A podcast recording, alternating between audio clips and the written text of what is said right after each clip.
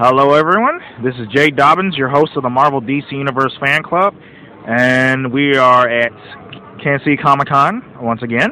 Uh, I am so honored to have a very special guest with me here today. Uh, he's best known for his role in Power Rangers and, of course, The Order.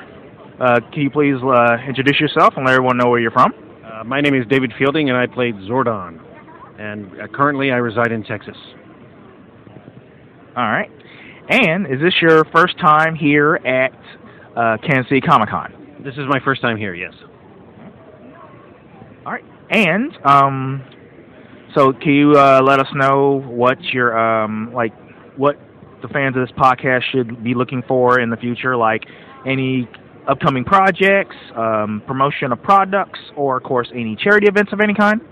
Uh, well, I'm uh, part of a web series that's out there now. It's called Strange Happenings. Uh, you can find that on YouTube. Um, I'm also a writer.